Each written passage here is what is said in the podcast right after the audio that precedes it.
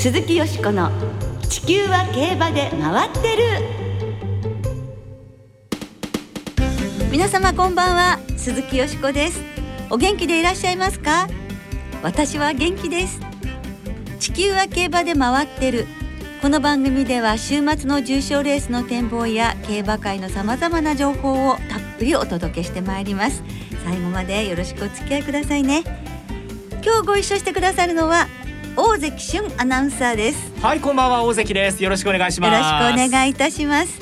秋競馬もね3週目で G1 の前哨戦が毎週行われていましてもうやはりワクワクしてきますよね。ビッグネームがどんどん戻ってくるってやっぱりワクワクしますよね。はい。いよいよ今年の日本ダービー馬シャフリヤールが今週の神戸新聞杯で秋最初のスタートを切りますね。はい。日本ダービーをキャリア3戦で制したシャフリヤール。その後放牧でリフレッシュをして8月12日に立東に戻ってきて順調に調整も進んだようです。なんか本当にね調子良さそうですよねダービー馬の貫禄をまた見せてくれるんでしょうか。そして来週は秋の G1 シリーズが開幕戦。来週のうちに10月になってしまうね大関さん。なんか不思議ですよねそうなんですよ。そして、えー、10月3日スプリンターズステークスが行われフランスでは第100回凱旋門賞が行われるんですね。その区切りの100回目の凱旋門賞に出走予定の日本のクロノジェネシスが今日の午前11時過ぎ帯同馬のイカットとともに成田空港からフランスに向けて出発しました。はい、えー、直行便ということで無事にね到着してほしいですね。そして体調崩さずなんかとてもいいねあの調整ができて旅立ったようですのであのそのままいい調子をキープしてほしいと思いますね。はい。そしてラジオ日経第一ではこの凱旋門賞の模様を当日10月3日日曜日夜10時30分から生中継でお送りしますのでこちらもぜひお聞きいただければと思います。はい。そしてですね、ちょっとここで凱旋門賞ということでお詫びがあるんですが、先週あの凱旋門賞に挑戦した日本馬の特集をした折に、あの中山フェスタの決闘を私間違えて申し上げてしまいまして、なんだかもうずっと舞い上がってた感じでね、申し訳ありません。大変失礼いたしました。今年はクロノジェネシスそして前哨戦のフォア賞を制したディープボンドが出走を予定しています。日本競馬の悲願凱旋門賞制覇期待いたしましょう。鈴木よしこの地球は競馬で回ってる。この番組は JRA 日本中央競馬会の提供でお送りします。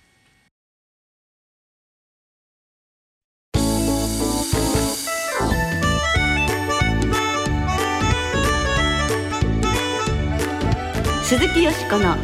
地球は競馬で回ってる。JRA ここが知りたい。タイム計測システム編。はいわかりましたでしょうか。はい久々となります。JRA ここが知りたいですが今回はタイム計測システムについて JRA の職員の方にお話をお伺いいたします。7月27日から美穂トレーニングセンターのウッドチップコースに自動計測システムが導入されたのですがこのことは尾関さんもご存知ですよね。はい、もちろんこの自動計測が導入されたっていうことは知ってるんですが、具体的にこう詳しくどんな仕組みで計測するかっていうところになるとちょっとまだわからないなっていうところがいっぱいありますけれどもね。そうですよね。私もほとんど知識はなかったのですが今回お話をお伺いすることでかなり分かってまいりました。JRA 情報システム部統合情報システム課係長の宇田川拓也さんに先週お電話で取材いたしましたお話をお伺いしましたので早速お聞きください。宇田川さんは普段はどんなお仕事をされているのですか？はい、例えばですねあの競馬場でレースのオッズが出ているテレビモニターがあると思うんですけども、ええ。ああいったものの、えー番組の作成であったりとかあとはあのキャッシュレスで馬券が買える馬化投票という仕組みがあるんですけども、はいそちらであのオッズとかを取得できる馬ポートという機械がありましてそちらに関しての担当とかをやっております。はい。それでは7月に導入された自動計測システムについて教えていただきたいと思います。はいまずは今回ウッドチップコースに自動計測システムを導入したいきさつから教えていただけますでしょうか？調教タイムっていうのはあのファンの皆様にとって予想の重要な要素でありでまた厩舎関係者にとってはあの調整の重要な要素になっているところだと思っております。天候等の影響を受けることなく正確かつ安定的にそういったものを供給したい提供したいという思いから今回のウッドチップ構成の自動計測システムが導入されたというところになっております。どのようなシステムか教えていただけますでしょうか？はい、えっと、自動計測のシステムあの機械の構成としてはですねあの競走馬のゼッケンに装着されている IC タグタイムを計測するハロンセンサー IC タグからの電波を受信するアンテナあとはデータを管理するサーバーという4つで構成されているシステムでございます。はい。で、えっと、まずはですね各ハロン地点に、えー、ハロンセンサーっていうセンサーが設置されていてでこのセンサーっていうのはコースの内側外側に一対で設置されているものになるんですね。はい。でその地下にケーブルが通っていてそこに電気が流れていて、まあ、あの磁界っていうものを出しています。はい、でこの磁界っていうのがあの目に見えないゴールだと思っていただければと思います。でその目に見えないゴールをあの競走馬のゼッケンについた IC タグが通ると、その、えーと、IC タグは電波を出すような仕組みになってるんですね。はい、でその電波をアンテナが受信してでそれを計測するっていうような仕組みになっています。IC タグが通った時間がそれに記録されていてでそのデータを、えー、サーバーっていうもので管理していてそれをトレセン内のモニターに出したりとかあとは帳票を作ったりとかそういうものに活用しているっていうような仕組みになっております。はいということでお分かりになりましたか尾崎さん。はいマラソンなんかでも結構今、うん、市民マラソンなんかでも、ええ、あの人にタグがついてて、え自動で計測してもらうっていうのが増えてるって聞いたことがあるんですけれども、えあの人が馬に置き換わったって考えると、うん、あなんとなくああいう感じなのかなっていうイメージが湧いてきましたけれどもね。はい、そしてそのハロンセンサーというね目に見えないゴールだと思うというねその地盤の。そこを通るとあのタイムがこう刻まれていくっていうことなんですよね。で今までバーコードも大変優秀な計測だったと思うんですけれども、ええ、でもあの雨や霧雪といった天候などの影響を受けたりとかそれからバーコードが騎乗車の着衣や影に隠れて計測できないなどのそういう影響もあったということなので今回この IC タクトハロンセンサーによるものとこの今回の計測システムですとそういった影響を受けることなく生活かつ安定的にそういう情報を届けてくれるということなんですよね。そして導入されて1ヶ月半が経った自動計測システムなのですがさらにいろいろなあの素朴な疑問をお聞きしてみました。工事としては土の中に聞いたわけですよね。地場っていうか、はい、ハロン棒ごとのところに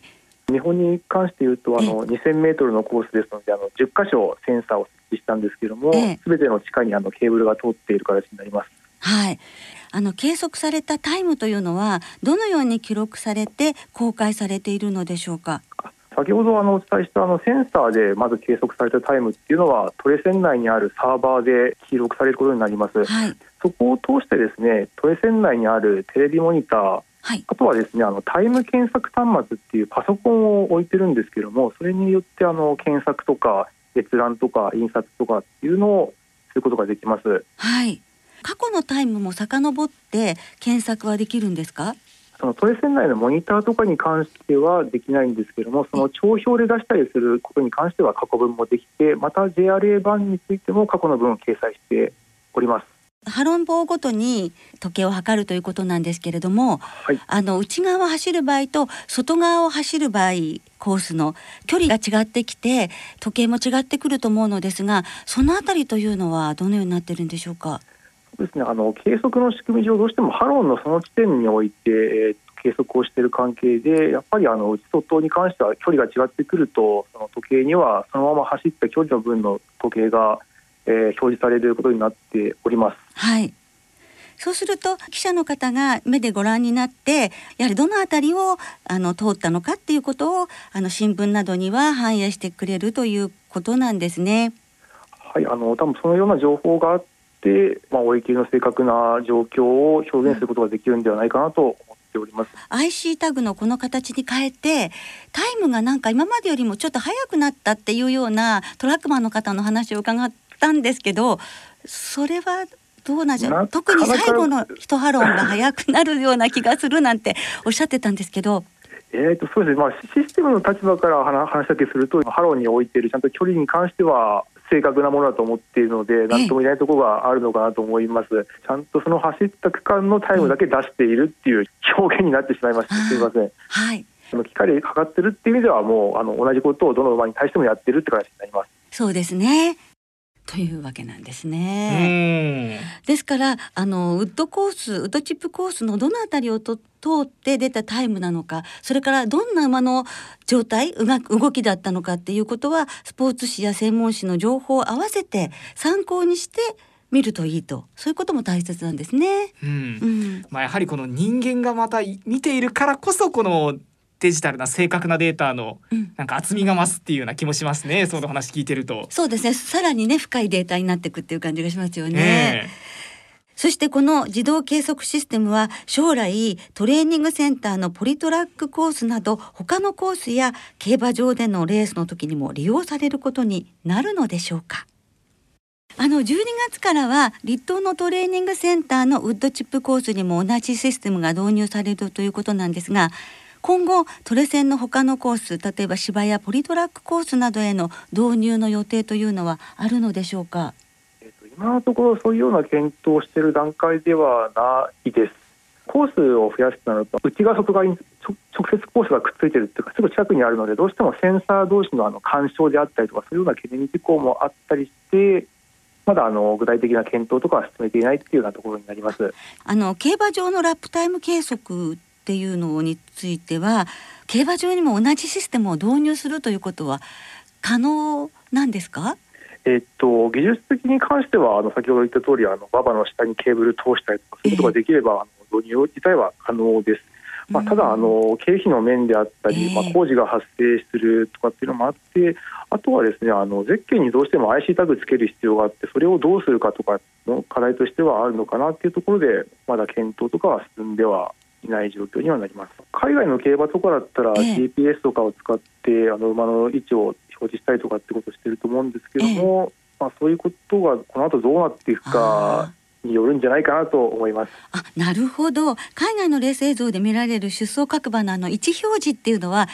違うシステムだったんですね。なんか GPS 方式だとあの電池が結構消耗してしまうみたいで、えー、なんかその辺のやっぱ運用面の課題があったりとかそういったものはあるようです。えー、IC タグ方式に変えたっていうところもやはりコストの面でも納得いくものが出たから切り替えたっていう部分も終わりなんですか？そうですね。あのバーコード方式の時はあのどうしてもバーコードを読み込むために上にあのセンサーがあったんですよね。えコースの上というか頭上に。えーでそれってやっぱあの上にセンサーをつけるのであのゲートみたいな構築物がコースにあったんですよ。はいはいはい。はい、あの大掛かりな門,、えー、門ですよね。はい、やっぱそういうのもあって、まあでも今回のその IC タグ方式っていうのはだいぶセンサーもちっちゃくなって、そのやっぱ地下をまあケーブル通す必要はあるんですけども、そういった面で設備の費用とかは抑えられているというふうになっておりますね。はい。というわけですね。なかなかやっぱりあの難しいんですね。海外だとあの、はい、パッとあの映像を見てるとラップが出て、えー、これ日本でも見てみたいなと思ったこともあるんですけど、えー、そんな簡単にはいかないんだなってよくわかりました。でも確かにあの競馬場に導入するっていうのはね、あのコースの中に全部掘り起こしたそのシステム入れるっていうのは本当に大変なことですもんね。ですよね。えー、でもいろいろなね技術があるものですよね。うんで最後に宇田川さんに自動システム導入にあたって苦労された点やシステム技術の進化の可能性についてお話しいただきました。美穂のウッドチップコースに自動計測システムを導入するにあたりまして宇田川さんどんなこと一番苦労されたんでしょうか？えっと、そうですね。システム自体はあの販路でもう実績があったので特段あの順調に進めることができました。ただやっぱりあの僕らは常に現地に行ってるわけでもないので、はい、その現地のあの旧車の方とのやり取りをしていただく部署の方であったりとかあとはどういった形で広報発表あのマスコミさんへの説明をしていくとかっていった形の調整はやっぱりあの大変でした。でもあの完成してみてお気持ちはいかがですか？そうですね。今のところあの全く異常な計測がなくてですねあの100%の計測率っていうふうになっておりましてそこに関しては良、ね、かったのかなと思っております。皆さんがこう研究そして取り入れてこうこうして実現してあの思った通りに結果が出てるということですね。そうですねはいでそういうのはあの長距離タイム重要だと思ってますのでそういうものが、あの順調に提供できているって今の状況に関しては、はい、満足しておるところでございます。はい、あのでもこれからもファンの皆さんのためにより正確な情報の提供のためにまだまだこれからお考えになってかれるんですよね。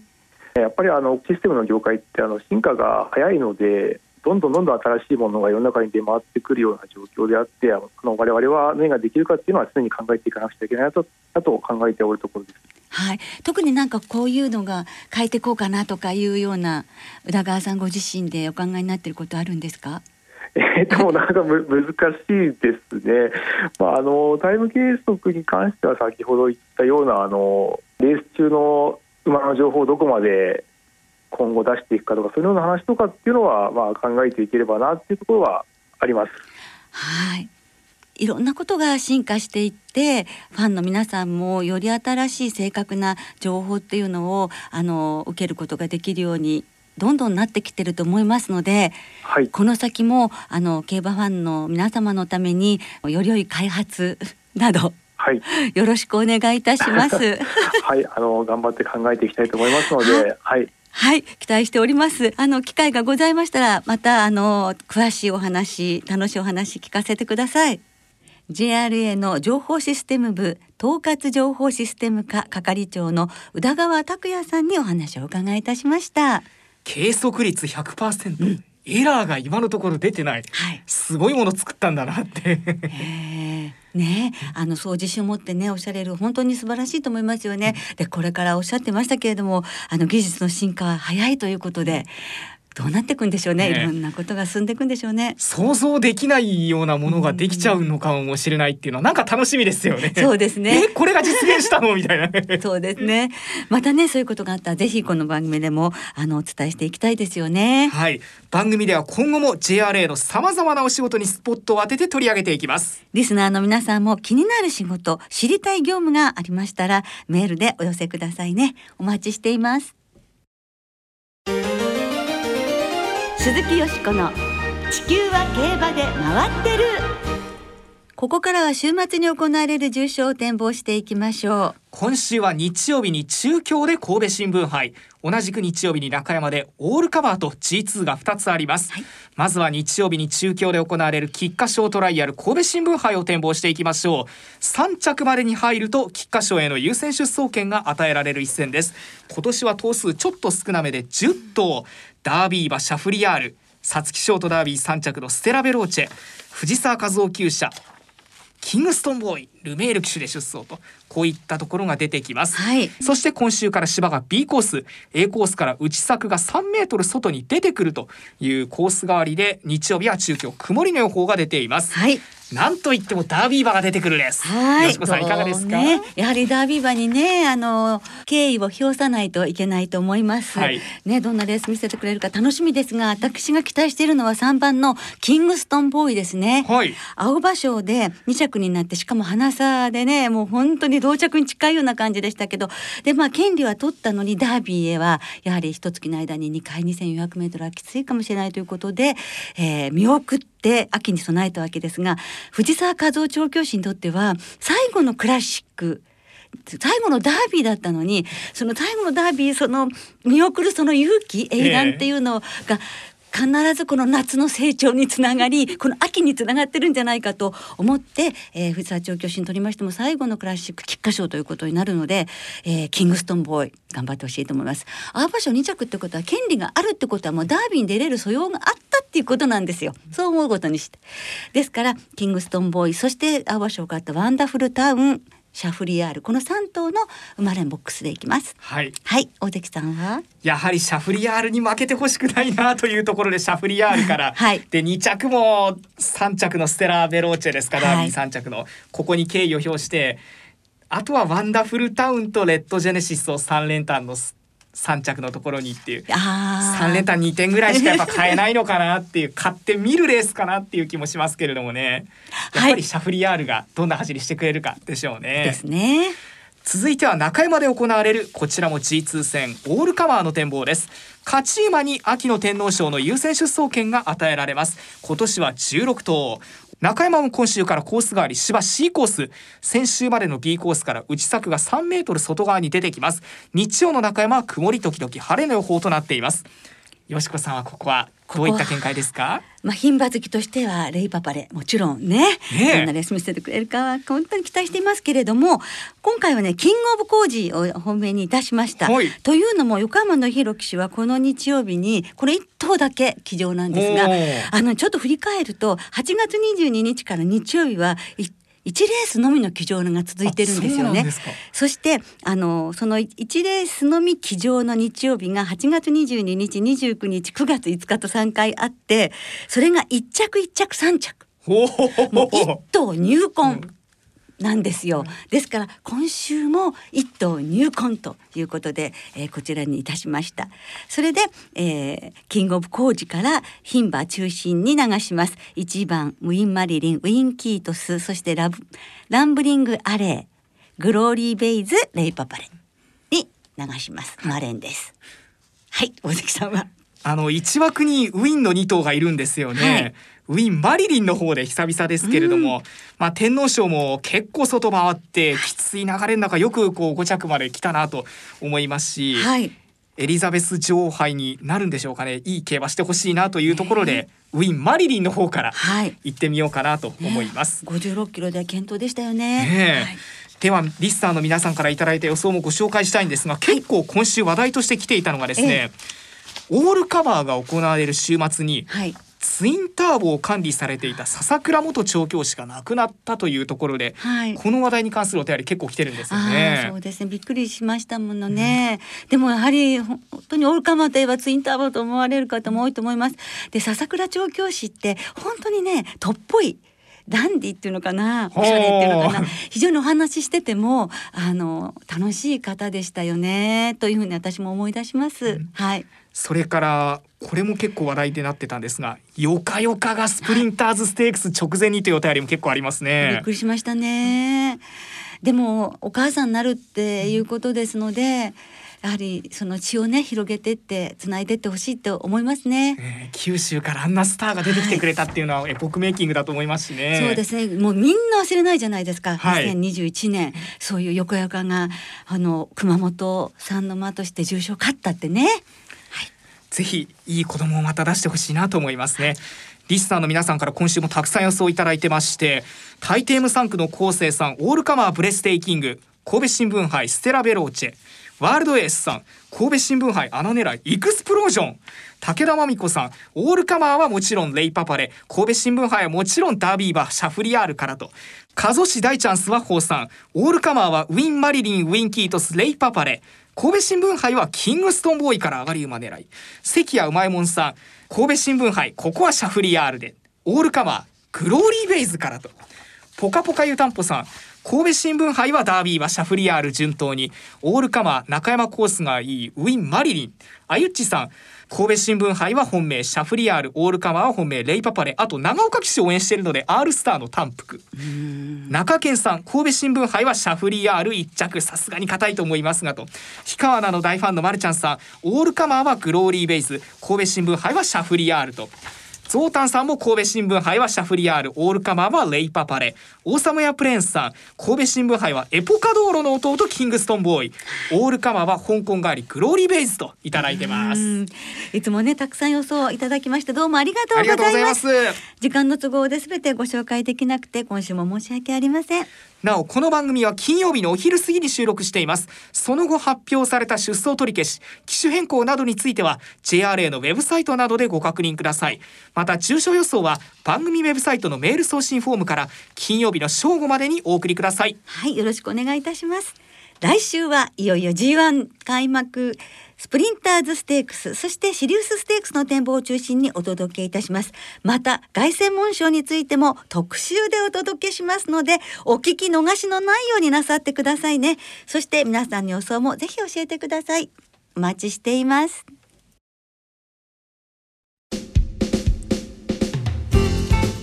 そろお別れの時間となりました。今週末は中山と中京2つの競馬場でレースが行われます。2歳戦は2つの競馬場で20レース予定されています。オープン特別は中山でカンナステークス中京で野地肉ステークスも行われます。そしてその2歳戦は単勝がお得です JRA の2歳戦全競馬場全レースの単勝を対象に通常の払い戻し金に売上の5%相当額が上乗せされて払い戻しされます。そして今週は中山中京競馬場ともに事前にインターネット予約で指定席を購入された方だけがご入場いただけます。また一部を除くウィンズなどは事業所ごとに営業日時発売レースなどを制限して営業しています。詳しくは JRA のウェブサイトなどでご確認ください。はいよろしくお願いいたします。それでは週末の競馬存分にお楽しみください。お相手は鈴木よしこと大関俊でした。また来週元気にお耳にかかりましょう。鈴木よしこの地球は競馬で回ってるこの番組は JRA 日本中央競馬会の提供でお送りしました。